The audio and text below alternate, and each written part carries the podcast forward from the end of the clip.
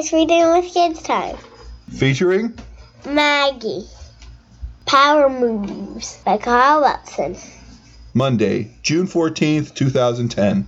My back's really hurting today from sleeping on the couch. Kinda hoped Ian would cool off and stop being a big bag of bitch.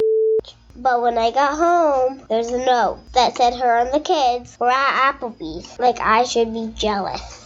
I can go there whenever I want. I'm an adult. Oh, poor me. Guess I have to drink some beers on the deck and grab myself a few brats. Boo-hoo. Oh, what will I ever do without my wonderful family to get on my case? I hope they just decide to live at Applebee's forever.